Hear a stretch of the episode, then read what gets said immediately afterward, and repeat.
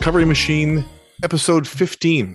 I'm your host, Corey, and I'm here with co host Nathan uh, and a special guest. Welcome, Nathan, first of all. Well, hello there, Corey.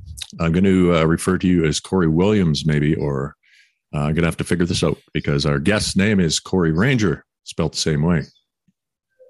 Hello, Corey. Hi. How's everyone doing today? We're Thank good, thanks. for How are having you? Me. Yeah, I'm doing great. Thanks for doing this. I know you've uh, you've got quite the schedule going there, so we will uh, try to be as efficient as possible with your time. Uh, so I guess if you could uh, maybe start by giving us a, a little rundown of your uh, your career, where you started as a as a nurse, and how you got into uh, harm reduction, how you got into that field.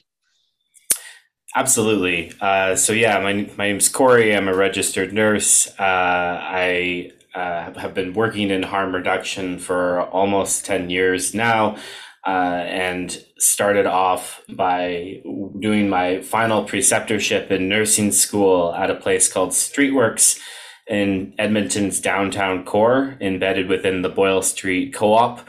Uh, and getting to learn from incredible people like Marliss Taylor and Erica Schoen.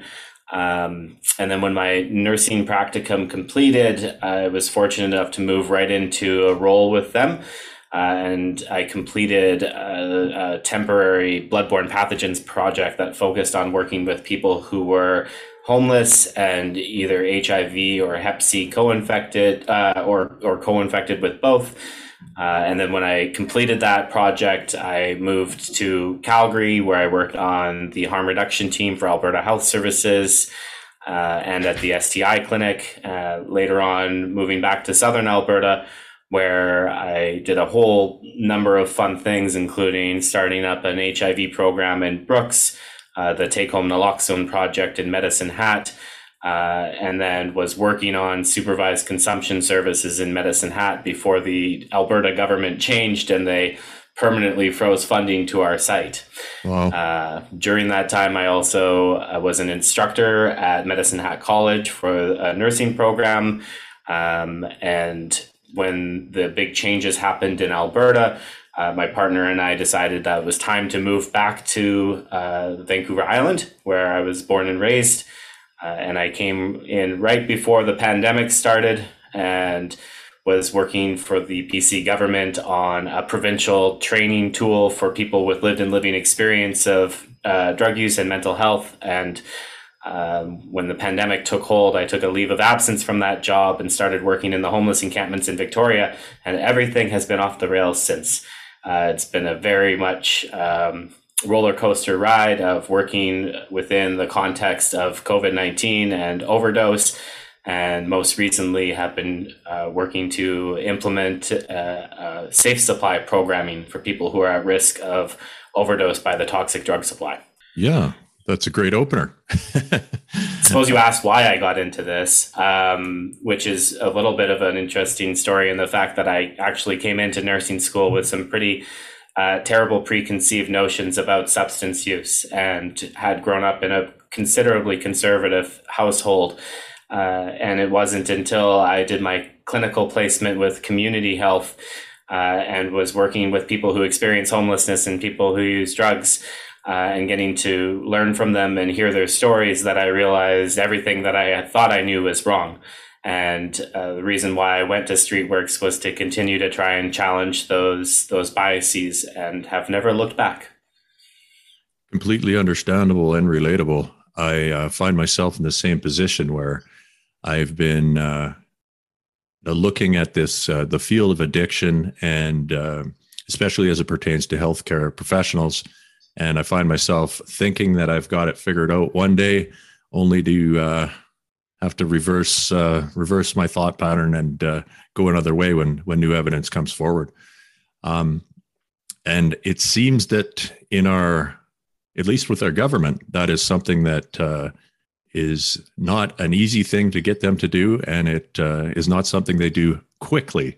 Not that they do very many things quickly, but this one seems to be particularly tedious.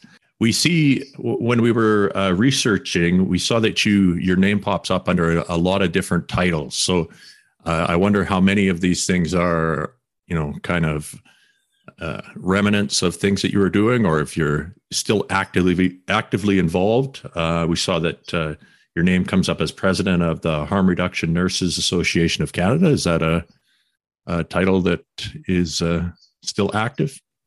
I am currently the president of the Harm Reduction Nurses Association. Yes. Okay. And what uh, can you tell our listeners what basically what that entails and what that organization is about? Yeah, the Harm Reduction Nurses Association um, is an organization for uh, nurses who are working in the field of harm reduction, but also nurses uh, and associate members. So, you know, uh, people who work in healthcare, uh, people with lived and living experience, people who teach, um, basically to develop stronger advocacy for drug policy revision, uh, to partner ourselves and to align ourselves with the people who are working in this field who are working with lived and living experience and to make sure as nurses that we are listening and honoring and affirming and uplifting the voices of people who use drugs. As we work in this sector it should be about them not about us. Uh, we work on ad, uh, education and we uh, complete monthly webinars and roundtables where uh, nurses come in and share their experience working in a wide array of different projects and fields, whether it's um, practicing harm reduction in inpatient psychiatry or community based managed alcohol programs. Uh, we run roundtables as well, where we have more informal discussions am- amongst nurses about certain ideas or concepts and try to develop position statements so that we can um, be as strong as advocates as we can and always coming from the nurse perspective, which is really important. Um, we oftentimes are.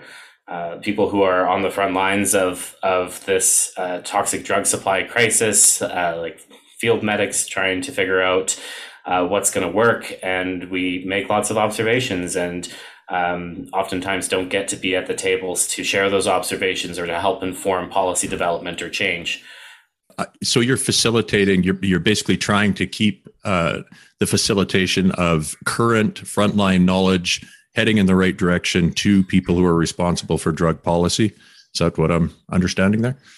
Absolutely, while also building capacity amongst nurses and offering opportunities for mentorship for nurses who are new in this field, offering solidarity because it, it often, you know, there's quite a bit of vicarious trauma that's experienced and how do we support each other. Um, also do work with you know nurses who have potentially landed themselves in trouble with substance use at work and trying to advocate for changes from the work safe perspective so that there isn't so much stigma uh, behind all of that. And yeah, it's a it's a great organization, and I encourage everyone to to check out our webpage and consider uh, getting a membership. Yeah, I'll definitely look into that. That sounds uh, sounds like exactly the type of uh, communication and framework that we need. Corey, given that it's that it's a, a national uh, association, what is it like going province to province? I mean, the landscape is so different eh, from within each province of Canada, within each region of of our province. So how do you how do you navigate that? Absolutely. So our board is composed of you know there's Western, uh, you know Central, Eastern representatives, and so there's intentional representation of major regions uh, and the, the the access to harm reduction, the differences in policies across provinces is quite stark. Uh, and oftentimes, you know, what happens in BC and what people see in BC uh, doesn't even seem achievable if you're someone who's working in Alberta or if you're working under the Ford government in Ontario. Uh, and it's a constant reminder that a lot of the gains that we make in harm reduction don't actually feel permanent all the time because uh, despite there being strong evidence for for policy development to all move in one direction, this is one of the fields where it is chronically subjected to ideology and rhetoric as a form of evidence, and yeah. a government's priorities can completely shift on the basis of an election, and so can the funding models that come from there. So part of the work with HRNA is to hopefully build solidarity between those nurses and to share practice and to do knowledge exchange so that uh, we can attempt to move the needle forward and to support some of our provinces, support some of the nurses in provinces who who are experiencing that inequity at this point in time. Yeah, yeah, wow. And it must take uh, an incredible amount of patience.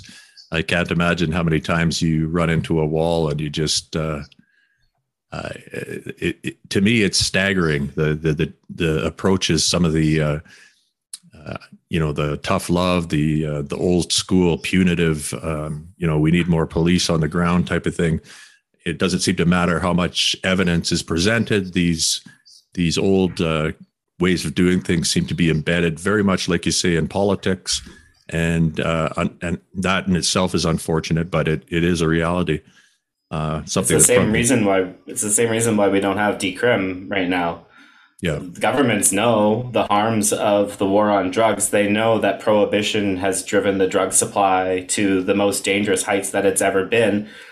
They're not stupid. They mm-hmm. see that, but there's no political courage or appetite to actually change that because it's ultimately about voters and oftentimes voters don't care about drug policy. That's not what's most important to them. Um, and, and it only becomes important when it touches you personally. Uh, we see that even with politicians who suddenly change their narrative, and it's because they've had someone close to them impacted by the toxic drug supply. And we need to stop waiting for everyone to have relatable experiences before we just give a shit about everybody who's dying right now. Yeah, absolutely. Yeah. Well said. I think that's the same conclusion uh, we came to, Corey Williams, is uh, that it was basically, like you said, the government, uh, they're, they're, well aware, they're informed, they have the same numbers as we do, and um, but it's uh, it's political. It would be a political disaster to try and you know tie that into any any sort of a run. Yeah, and I, I guess uh, naively, I think years ago I thought that that just in time that would change, that that would get better, and maybe it was just a, a, a misunderstanding of the politics of it. But it, it, doesn't, it hasn't worked in a linear fashion at all. In fact, in many ways, we're we're further back. Absolutely. Like the Ontario government changed supervised consumption services to consumption and treatment services just because they needed to add treatment into the language as a means to satisfy their voting base the Alberta government is now requiring people to provide healthcare numbers in order to access supervised consumption services, which anybody who knows anything about supervised consumption services knows that the anonymity is one of the biggest reasons people find it accessible to go there. And so they're actively pushing people out of these sites. And there's no evidence for it. There's no rational reason to support that kind of policy change other than a honest disdain for people who use drugs. Yeah. Yeah. Yeah. Unfortunate, but true. Uh, I, I wonder what you're seeing as far as, uh, I mean, you probably have a very good idea of what's going on uh, presently with safe supply, probably across the country. Uh, we noticed, well, uh, today we were discussing just before the podcast, I see that uh, they've got a, a program that just started today for uh, a take home fentanyl prescription where a patient can uh, go in and uh, I, I, guess they talk with a nurse, they discuss uh, dose and form, and then they're allowed to purchase fentanyl and take that home for consumption. I don't, what I'm seeing and what I'm hearing is often very different than what is actually being done. And all I know is that it's uh, right now, it's just one person one person in BC who is starting this uh, program. So I can't. We're we're talking about how much pressure is on this poor guy not to screw it up. Um, but uh, I was wondering what you thought about that particular program and what you're seeing with because they've been to, in BC they've been kind of toting this. Yeah, we're doing safe supply, but in reality, it's not getting anywhere. It's not. Uh, it's not really accessible. Yeah, I mean, I'm I'm I'm happy to hop up on my soapbox right now and Go just say it. if you are not in British Columbia and you're looking over here and saying, "Oh my God, BC has a safe supply."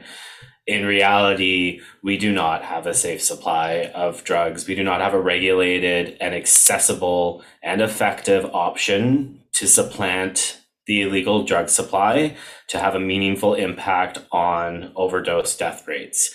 We have the makings of it. We have some early uh, starting points for it.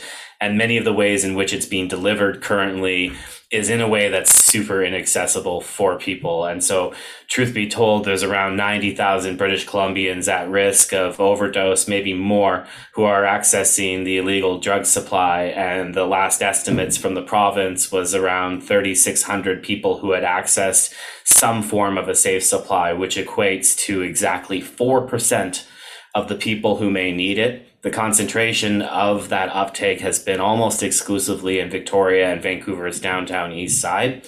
And then the ways in which the drugs have been provided have not been effective in actually uh, curbing someone's reliance on the illegal drug supply and ultimately reducing risk. When BC first rolled out uh, safe supply, or risk mitigation guidance prescribing, they did so uh, very wrongfully under the guise of COVID 19 prevention. And so they came out with safe supply because they believed a lot of people who use drugs were going to get sick by COVID. They were going to need to isolate and while isolating, they would not be able to access their regular drug supply.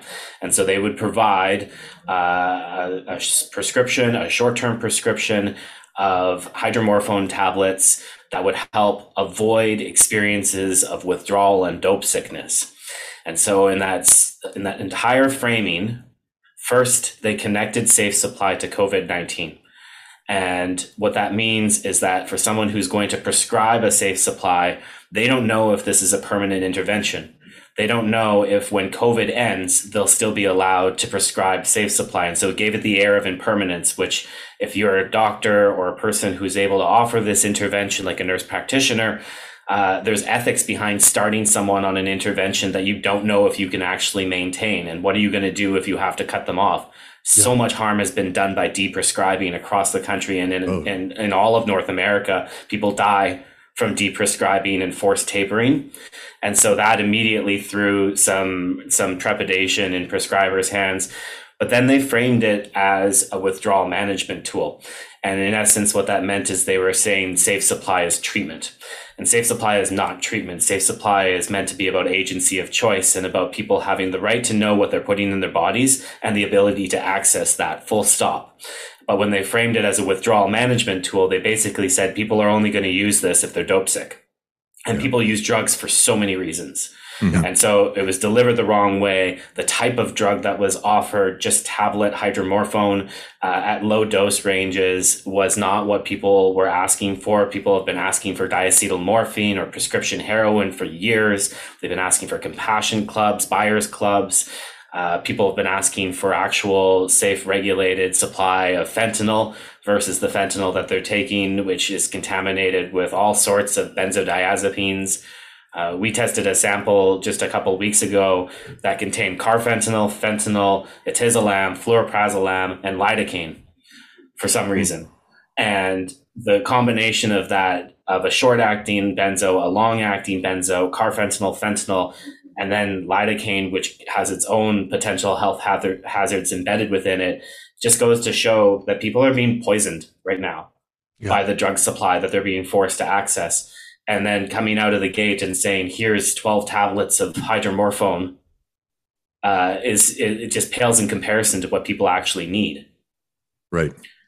Now, what Christy Sutherland and the Portland Hotel Society and Vancouver Coastal Health are doing with the with the uh, model that was discussed today, that was revealed today, um, is very courageous that they're they're they're trying because the truth about safe supply is that there is no one singular model or or option that's going to solve this horrific crisis of preventable death. the The answer is options people are going to need to know that they can go to a place and they could potentially buy it. They're going to maybe sometimes need to go see a doctor. Maybe they need to go to a dispensary like we've done with cannabis through yeah. through legalization and regulation of cannabis. People need all of so that people need options when they have no money to just go to a consumption site and instead of using their contaminated supply being offered an alternative right there with no strings attached if we invest in options, then we might actually start to see a continuum develop where wherever you are in your substance use journey, you've got somewhere you can go that will prevent you from dying and give you the opportunity to work on whatever else is important in your life. So I think what's happening in Vancouver today uh, is really exciting because it's another model. It's another option that needs to be explored and invested. It is still medicalized, and we need all full investments going towards demedicalized options. Mm-hmm. We need to acknowledge that lots of people don't need to or want to see a doctor. Uh, and putting that barrier in place actually prevents a large amount of accessibility. Yeah, and, and nor do I think we should be uh, putting the the pressure on docs to be responsible or be liable in these cases because, uh, I mean, our, our doctors are already you know the the amount of stuff they've got on their plate uh, i can i can see how even if they had the uh, the wherewithal i mean look at how they're treating them normally just with uh, with uh, prescribing for pain. I mean they can't to, to put somebody on a narcotic right now they've got to do an extra you know half an hour's worth of paperwork.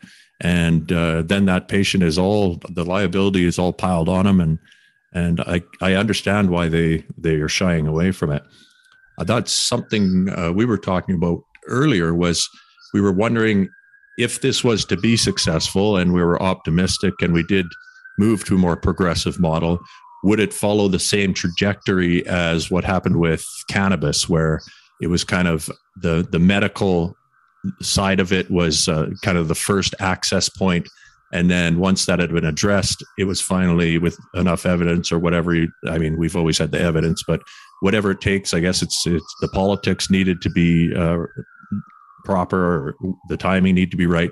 But uh, eventually, it moved on to a you know where it's along the lines of alcohol, where it's a recreational consumption.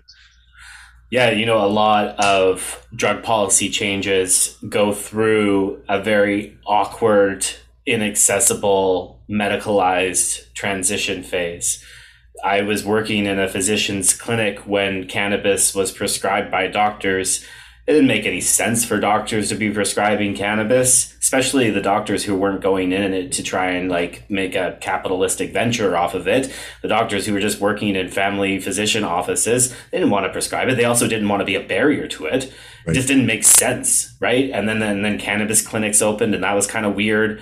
Uh, I don't know if they still run those, maybe, but now we see access and we see what it looks like through an accessible regulated model um, where people there just a just a month ago there or there was a recall on cannabis because there was a moldy batch and mm-hmm. they were able to track and regulate that supply and prevent people from getting sick from consuming it so in essence by the regulation they've made it safer for everyone to consume it and yeah. those dispensaries still have regulations and controls in place. There's still age limits. There's still things that are in there to safeguard unintentional harms. Is it fully uh, something that you can you can completely eliminate? You can't with alcohol either. There are still concerns. There are still accidents that happen. There's still health consequences of chronic al- alcohol consumption. But if we go back to the days when it was prohibited and people were going blind by toxic wood grain alcohol supply, we've made a lot of steps towards improvement. Yeah. If you look and- at nicotine replacement therapy, uh, that used to be prescribed by a doctor. If you wanted to get on the patch or the inhaler, uh, which which is a safe supply of tobacco of nicotine, uh, you needed a doctor's prescription, and that didn't make any sense either. I remember having to do no. pulmonary function tests with people and make them breathe in tubes to determine their lung capacity before they could go on a patch. And now, through a public health model, you can go to a pharmacy in BC, fill out some paperwork, and you fall into category A, B, or C, and that gives you a certain amount of nicotine covered by the province. Mm-hmm. We should do that too with opioid, uh, opioids.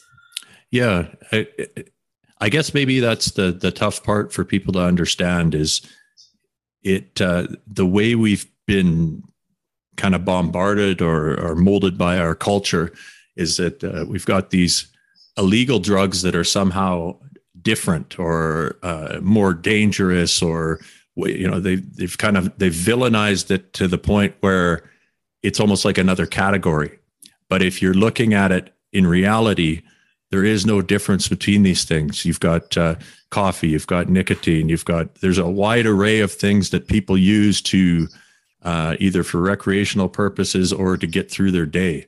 This is a reality of being a human being. So, moving towards a model where those things are accessible, especially in this bizarre time where we've got almost seven people dying a day um, because of the the only thing they can get their hands on is is toxic uh, fentanyl.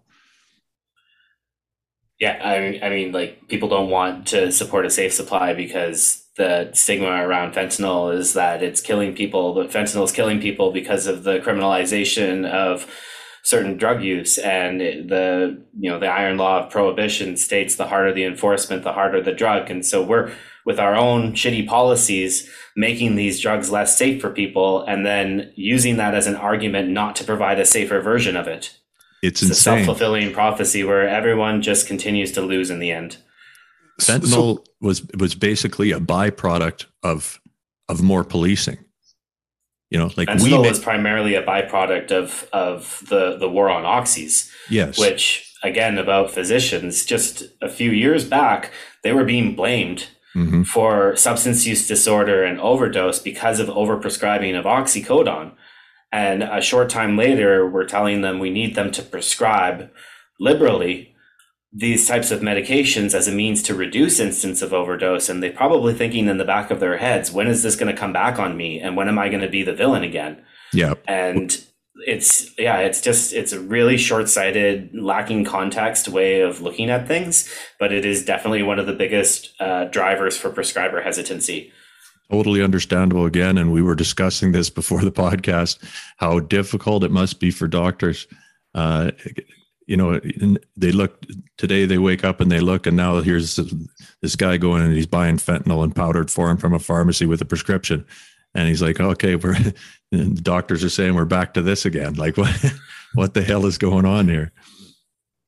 So, Corey, has there been any transparency in British Columbia around folks that were put on prescription PO dilaudid uh, and given given this supposed safe supply for a period of time during the pandemic, who who then went and and sought to supplement that and and overdosed. Has there been any data on that?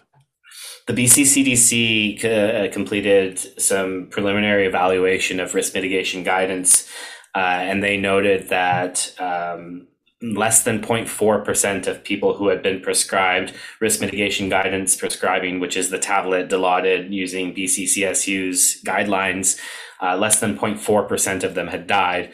And those that did die had also uh, been using fentanyl in addition to that. And so it's not tablet hydromorphone that's killing people in droves in BC and abroad. And there are other tablet, tablet hydromorphone programs outside of BC too mm-hmm. uh, that have been happening in small pockets. That's not killing people. Uh, the the illegal, volatile, and unpredictable supply is what's killing people. And so there's all of this trepidation about well, what what would happen if this person sells their tablets? What would happen if this person sells their pills? Well, that means somebody else isn't going to access fentanyl. That's a form of community harm reduction right there, mm-hmm. right? And but that that doesn't equate to removing the liability experienced by prescribers as well you know that's a public health way of looking at things. We know that sometimes people are going to sell their pills. We know that sometimes people are going to make an exchange. Uh, it's not always someone's capitalizing on your prescription. Sometimes it's situational. People have things in their lives and all of a sudden they need to make money or something like that um, but but the the province completed a, a, an ethics analysis about this type of prescribing, and they actually hired a clinical uh, ethicist to talk about all of these different uh, various you know ethical dilemmas. And unequivocally, he came out saying there's still a moral obligation to do this type of work, even if the person sells their pills. Somebody else is going to end up not relying on the toxic drug supply even if you don't witness the person take it, you should still prescribe it. And it's because contextually speaking, we're in a much different place than we were when we people were blaming doctors for oxy prescribing. We're in a place now where overdose deaths are so high and continuing to increase at a rate that's like the sirens have been going by the window since I've started this recording with you. Yeah. And most of those are probably overdoses. Yeah. Um, so what do we i mean at this point, um, I know there's we see some positive things that are happening, and we see some trending in the right direction. Um, as somebody who's who's been involved in this type of work and has been in the front lines for a while, can you tell us uh, if you had a magic wand type of situation, type of scenario where you had all the resources and authority to do whatever you wanted? What kind of a setup do you think would get us out of this jam the quickest? Yeah, I mean, if I had if I had a magic wand, there would be a lot of things different for sure. But listening to people who use drugs and and people with lived and living experience of of criminalization due to their drug use means that the most important thing is that we are we are uplifting what they're saying. And what they're saying is that they want to see full decriminalization of people who use drugs. They want to see expungement of criminal records for people who have been harmed by the war on drugs. They want to see legalization and regulation of substances so that things like compassion clubs have open doors to start operating so that dispensaries could exist and if we do that, plus some really important pieces like shoring up Canada's horrible mental health system yes. and improving access to housing, affordable, safe housing for people, culturally safe housing, livable wage, food security. Yeah. Well, you know, it's not just it's not just drug use that's killing people and and it's not just these small things that are driving people towards drug use. We have some big cracks in our system in this country. And a safe supply of drugs is one small piece of a whole menu of options that we need full investment in and urgent investment in if we want to see some meaningful improvement. Agreed. Yeah, that's a that's a great answer. Um, I mean, I I hope we can. I, I don't know if we can solve all those problems ever, but uh, if we could even get a few of them under control, I mean, the main thing I think we we are obligated to look at closely is uh, is the the problem of of the amount of just the the people who are dying. That's that's what we've got to get under control first. Uh, we've got to get our our uh, our supply stabilized somehow so that this isn't continuing or continuing to to increase. Um, the rest of the social issues and stuff like that, those are you know long term things that may or may not work out, but they and they are they're all connected. I understand what you're saying. It's uh, it's tough to parse it out, but uh, um, so when you're doing this, uh, I, I think you've done as a healthcare professional. You're doing obviously uh, um, stuff related to to nursing itself, but you you're also kind of uh, an activist for safe supply. What kind of uh, what has worked as far as getting changes to actually happen in a meaningful way? And what kind of hurdles uh, or pushback have you faced as far as uh, running into governments who who just want to shut you down immediately? Yeah, I mean, I think one of my top learnings is that you can uh, engage, consult, and advocate until the end of time and try to win people over, you can employ all kinds of important strategies like the positive deviance approach and bring in your naysayers and co opt them so that they become champions for a new initiative. But direct action has been the most effective. The government, for all intents and purposes, is not going to save us. Uh, they're not going to show up and suddenly be like, you're right, the war on drugs was wrong. We're going to defund the police. We're going to do this and that we need to see direct action. And so some of the most effective ways that drug policy changes and innovations in the overdose crisis have emerged have been from primarily people with lived and living experience taking the risk to open something and to just do a thing in the absence of action uh, of larger institutions and organizations. Stories of Insite's early days and how consumption sites first started, how needle dis- uh, needle distribution programs started up. None of that came out with the full carte blanche of the government. It came out with people taking a chance oftentimes people mobilizing the power and privilege that they have in order to make that change that change happen. Uh, and the same thing happened like with the the way that our program started here in victoria. When the risk mitigation guidance documents first were rolled out, it was myself and another nurse in a homeless encampment just calling all of the doctors we had in our contact list on the phone and asking which one of them would be willing to try and prescribe someone a safe supply and then trying to develop a network of those doctors so that we can grow our, the practice a little bit. It was lucky that we received funding so that we could actually formalize the process. But it started early on with a cell phone and, and, and just lots of individual advocacy and the decision to do this now with or without funding mm-hmm. and, and, and to see what happens because governments will also they will they will uh, sanction something and then they will take it away. And you only have to see you know what happened to crosstown clinic. They had to go to the supreme court uh, because the, the harper government was trying to shut them down.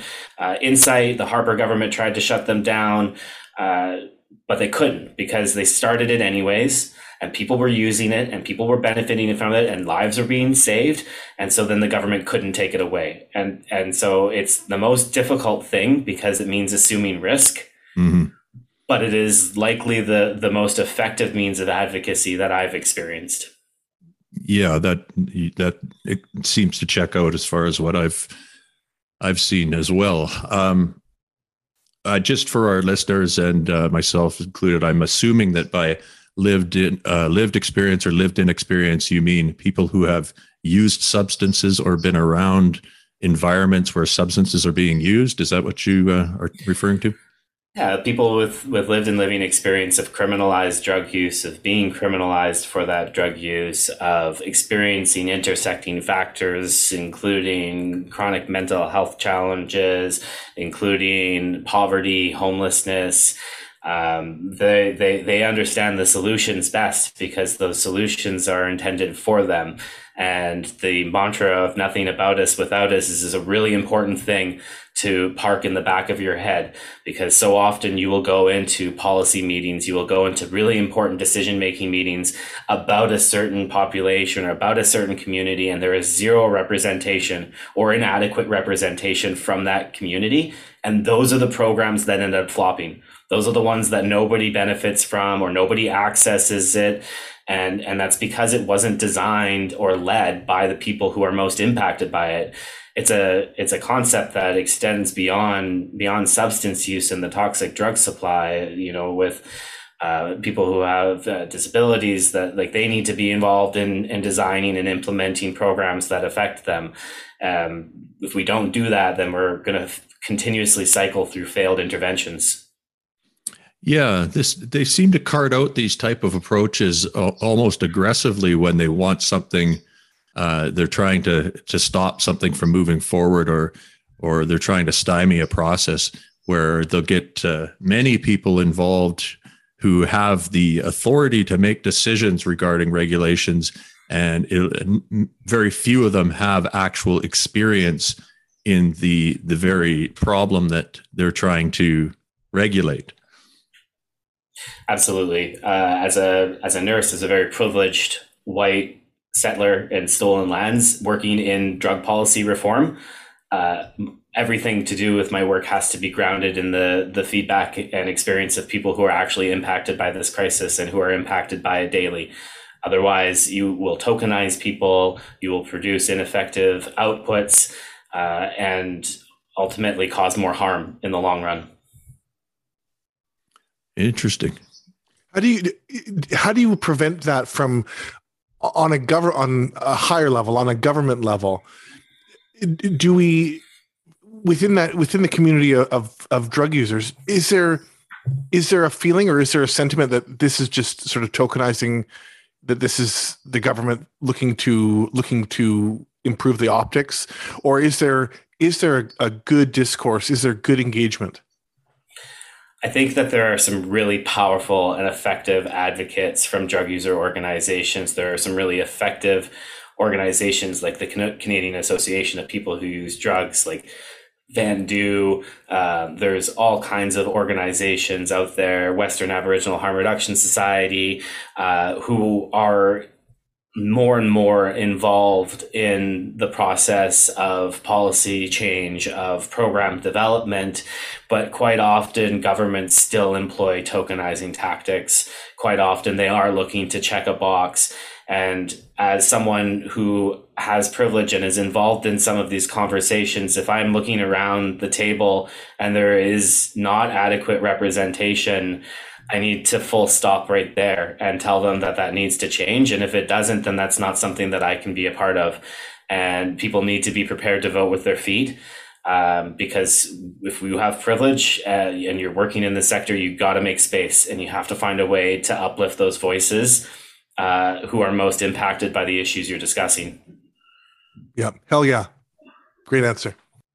We see that uh, me and uh, Corey Williams have been talking about uh, how politicized everything is right now and how politicized even this issue of uh, of safe supply consumption uh, all the way back to uh, needle exchanges. Um, it's it's it's too bad that that that has to be. And i wonder if we'll ever get to a point where we're able to look at these things pragmatically without uh, you know just from a almost a, a rational viewpoint where it's uh, objective truths what's actually helping people what's not and uh, implementing programs that that work towards that end without all the extra you know attachments of uh, your identity as a this or that politically. But um, what uh, what kind of stuff did you see in uh, Alberta, like as far as contrast there uh, with policymakers versus what what you see in BC? We had four years of an NDP government in Alberta where the keys to innovation were provided and uh, it was a relatively uh, pain-free process of approaching the government and a collaborative opportunity to uh, drive change forward. But it was incredibly short-lived and what really became aware to me at least working in southern alberta was that there for every single person that can listen to this podcast and nod their head and say hell yeah there's another 50% of the population that's saying fuck this guy and and he's enabling and uh, that is deeply entrenched within subcultures within this country we are taught that drugs are bad. The media will tell us that drugs are bad and people who use drugs are bad. The police, when I was in, in high school and middle school, came to our school for the DARE program and they made jokes about people who use drugs. And then they held up an egg and said, This is your brain. And then they smashed it on the ground dramatically and said, This is your brain on drugs. And this is what people grow up believing. And uh, until we can really get to the root causes of the drug war, which is racism and colonialism and all of these things that are embedded within a lot of systems in Canada, we're going to really continue to see uh, a general pushback on this type of innovation, even if the evidence is there.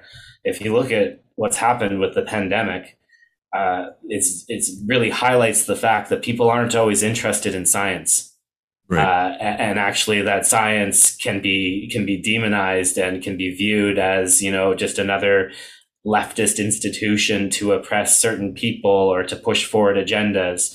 Uh, and all of that stuff is really ingrained in a lot of folks here in this country. And so it's not just going to be resolved through awareness campaigns, which you'll always see these different health authorities or governments put out ads about how fentanyl is bad and it will kill you. Everybody knows that there's fentanyl in the drug supply. Everybody knows that people are dying by a toxic drug supply. Awareness alone is not effective in preventing what's happening right now. If we want to see an end to these types of stereotypes and the stigma and the discrimination, we have to attack the law that's causing it people feel empowered to discriminate against people who use drugs because of the illegal nature of that drug use. And if it wasn't made illegal, there would be uh, more acceptance over time, much as there were with uh, things like alcohol and cannabis.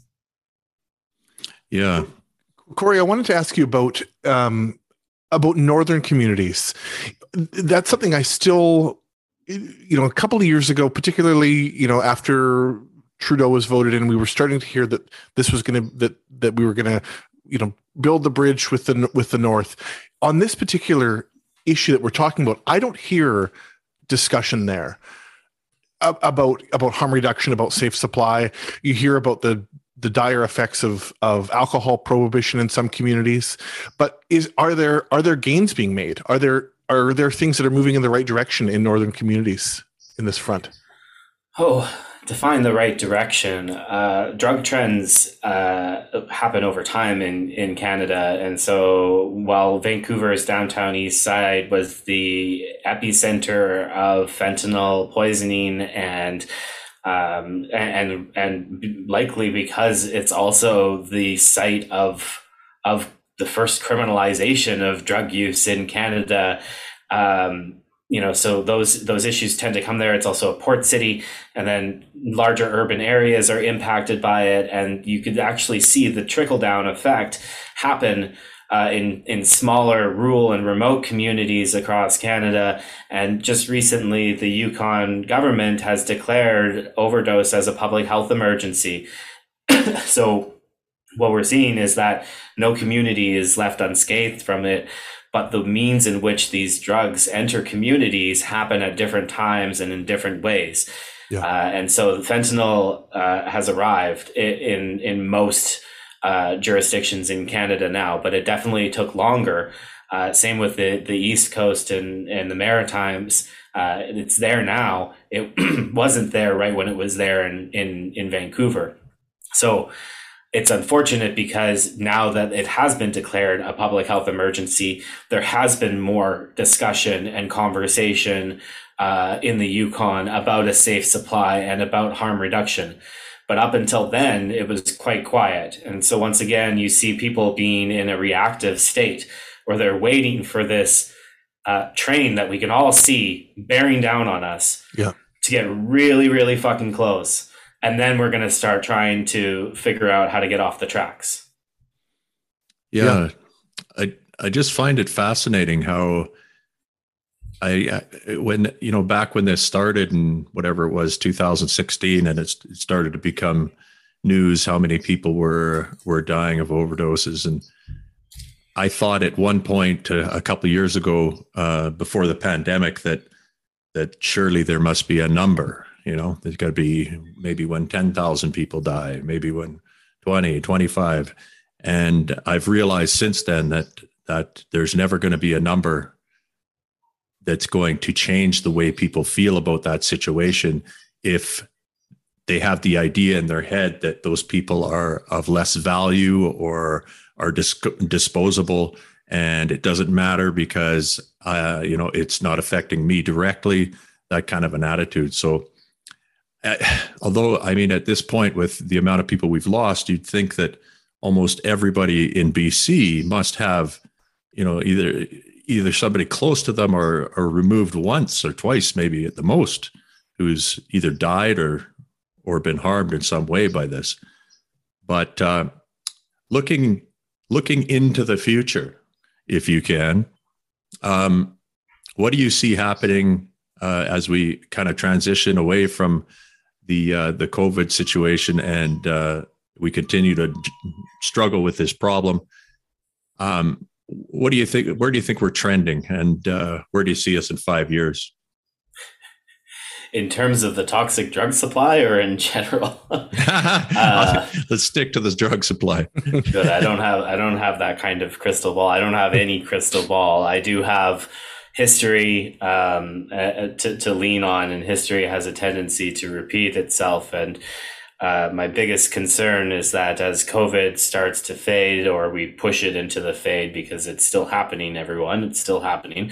Um, but as we choose to start to ignore it a bit more, uh, that there will be some belief of return to normalcy and less of a desire to concentrate our efforts on other issues like housing and the toxic drug supply. Um, I think people are pretty burnt out from bad news and and are hmm. pretty mm. numbed to death rates and more statistics that show how bleak things are and there is still so much moralizing of drug use that there is apathy embedded within our, our politicians' decision making process. Um, my my hope, uh, so not my crystal ball, but my hope is that we can continue to drive change forward with uh, with a legal safe supply, with a regulated safe supply. My hope is that we do start to see demedicalized models where people can access uh, compassion clubs, where people can uh, go to regulated dispensaries, that drug checking services are more readily available to folks who need it. Uh, and truly, uh, my, my hope is that we actually start to see in the next five years some movement towards decriminalization. And I believe that conversation has been happening more and more frequently.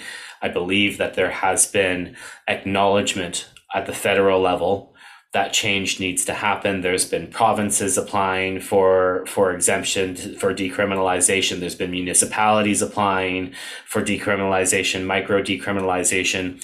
It's all still fraught with issues and challenges, mainly the police being involved in most of those conversations. Uh, but they are incremental steps towards where we need to get to. There is harms in incrementalism as well, half measures. Yes. Uh, and there's the there's the potential that something sloppy gets put together. People decide it doesn't work. The new government comes in, change in ideology, and we lose what we've what we've gained. Uh, and so it needs to be consistently framed around people who use drugs and what they're telling us. Uh, we can't actually settle on half measures. We can't, you know, let the government uh, compromise with us. We have to keep going back to them and saying, "This is what we're being told is needed. So this is what we need to do."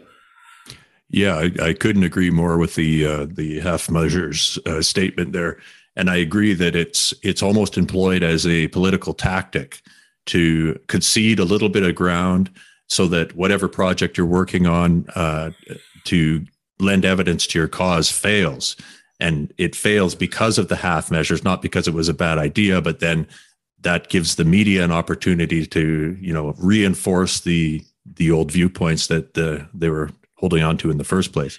It's eerily reminiscent of what happened with Safe Supply in BC. You know, a hyper medicalized model framed under a withdrawal management approach, not super accessible to people. How come people aren't liking this? Look, we tried. Exactly. Let's go back to what we were doing yeah. before and pretend exactly. this never happened. That's super harmful. mm-hmm. And that's why we need to take that and keep blowing it out so that it does uh, become something that can't be taken away. Yes, agreed. Well, the, just to back to the this the moral high ground stance that we so often see still here on a street level, still here at a, at a dinner party. Um, the stance that you know the quote these people do it to them or they're doing it to themselves. Corey, what do you? And I don't can't imagine that you run in a circle of people who would dare say that to you. But what do you say? Do you how do how do we as as empathetic people who who want to understand the issue who are curious about the issue who have loved drug users who who have seen our patients etc how do you respond to that to the these people are doing it to themselves adage well, it's a logical fallacy because people aren't saying that for folks who have lung cancer because of smoking cigarettes, their you know liver cancer because of their alcohol use or diabetes or related to lifestyle issues. Everyone is deserving of healthcare, and uh, for some reason, uh, we are still so much more comfortable moralizing drug use yeah. Uh, but we will not apply that framework to anybody else. And that speaks to the stigmatization that comes from criminalization of people who use drugs because we're not telling folks that they only get one shot on the AED if they're if if they you yeah. know go down in a hockey rink. We're not telling people that they have to you know pay for all of their own chemo drugs. Like why are we doing this for one group of people who are dying at an alarming rate? Uh, we're doing that because of stigma. And so, you know, I do actually often run into people who say things like that. I've left my car in my driveway and had someone walk up to me and say, "Oh, you just give people free drugs," as a as a way of starting a conversation point. And truthfully, I will engage sometimes, but more often than not, uh, it's not my job to to educate every single person who wants to walk into a conversation like that uh, it would be great if we could change every single heart and mind, uh, but we would be spending decades and maybe still not getting there when we need to just be okay with the fact that some people are going to be awful to some people because they've chosen to and because they haven't had a life experience that's changed them because they haven't had the education that they need because they haven't had the right thing you know relate to them and and it's, we need to we need to just be able to sometimes walk away from them and continue doing the work that we're doing. The the article there was the devastating article about you and about an incident where you were providing naloxone and and you were heckled. Yeah. And and I mean so that's on the far end of the spectrum. You got to be a ice cold son of a bitch to to be willing to heckle someone who is saving a life and to to be doing that in front of a, a person who's dying but I mean, just for our listener, to, like that's the extent that this can go. Yeah, all I could think, you know, that person yelled out, "Oh, just let them die," and all I could think was, "Do you could you imagine waking up from dying, being resuscitated, opening your eyes, and that's the first thing that you hear is some person who's never met you before, who doesn't know you, just completely being okay with you not being here anymore. And that is the reality that people who are victims of toxic drug policy here in Canada face every single day. Yeah. Is that there isn't just an apathy, but there is a disdain towards people who use drugs. Uh, and it isn't grounded in evidence or reality. It's grounded in stigmatizing and moralizing and othering. Yeah. Yeah. That's a great response. Um, you've uh, you've mowed through our questions and uh, answered them superbly as if they were nothing. I think you've you've practiced these speeches a couple times, maybe. I am just really passionate about this, and I don't I don't really have much of a life outside of this work. Uh, it's something that's important to me. It's something that people that I love and cared about I've lost. It's um, yeah, it, it, it's it's something that we need to talk about and need to be prepared to talk about. So I really appreciate the opportunity to be here and for all of your questions. Can um, I ask you, Corey? How do you how do you recharge? How do you self care? How, do you take off your take off this these hats at the end of the day? Oh well, I mean, I wish I wish I was great at it. Um, I would say that I'm learning and, that many of us are. And um, part of being able to navigate just wave after wave of loss and and uh, grief is is to have a, a, group of solidarity folks who you can talk to and debrief with who do understand it this is not stuff that i go home and talk to my young children about this is not stuff that i you know am am prepared to share with people on a regular basis. But I do have a group of people who do similar work, uh, who I can who I can have a little bit of of time to debrief, and then to make space for them to debrief as well. And that's that's a really important piece. Uh, and then other than that, um, my dog and cannabis, maybe. Mm-hmm. yeah. Yeah, dogs are a gift we don't deserve them. No. Yeah, my my my golden retriever probably needs a therapist for all of the things I've I've trauma dumped on him. oh, um, yeah, I I think that uh, we can leave you there as far as our questions are concerned. If there's anything you wanted to uh, to get out there on uh, on this podcast, please feel free to take some time to do that or anything that you want to uh, plug. We're, we're all ears.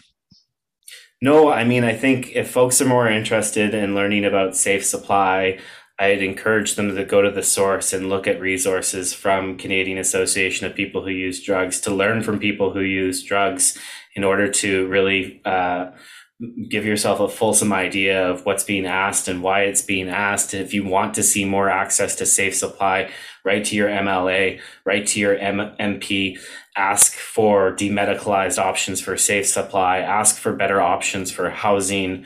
uh, and make sure that you know if you do encounter that person at the dinner table or the neighbor uh, know that you don't have to answer but if you want to do a small thing correct them the next time they say something stigmatizing about a person who uses drugs. Yep. That's great corey. Thank you so much. Yeah thank uh, you it it makes me uh, it gives me some hope knowing that uh, that you're out there doing the type of work that you're doing it's uh, tremendously important and I can see that you're you're passionate about it. So, uh, taking the time to to talk to us today is uh, we're we're very grateful, and uh, we wish you the best moving forward. And we'll be keeping our eye on you. The gratitude is all mine. Thank you so much for having me. Thanks, Corey. Right. We're cheering you on. Okay, guys. We'll uh, see you next time. That's it. Okay. See you soon. Thanks.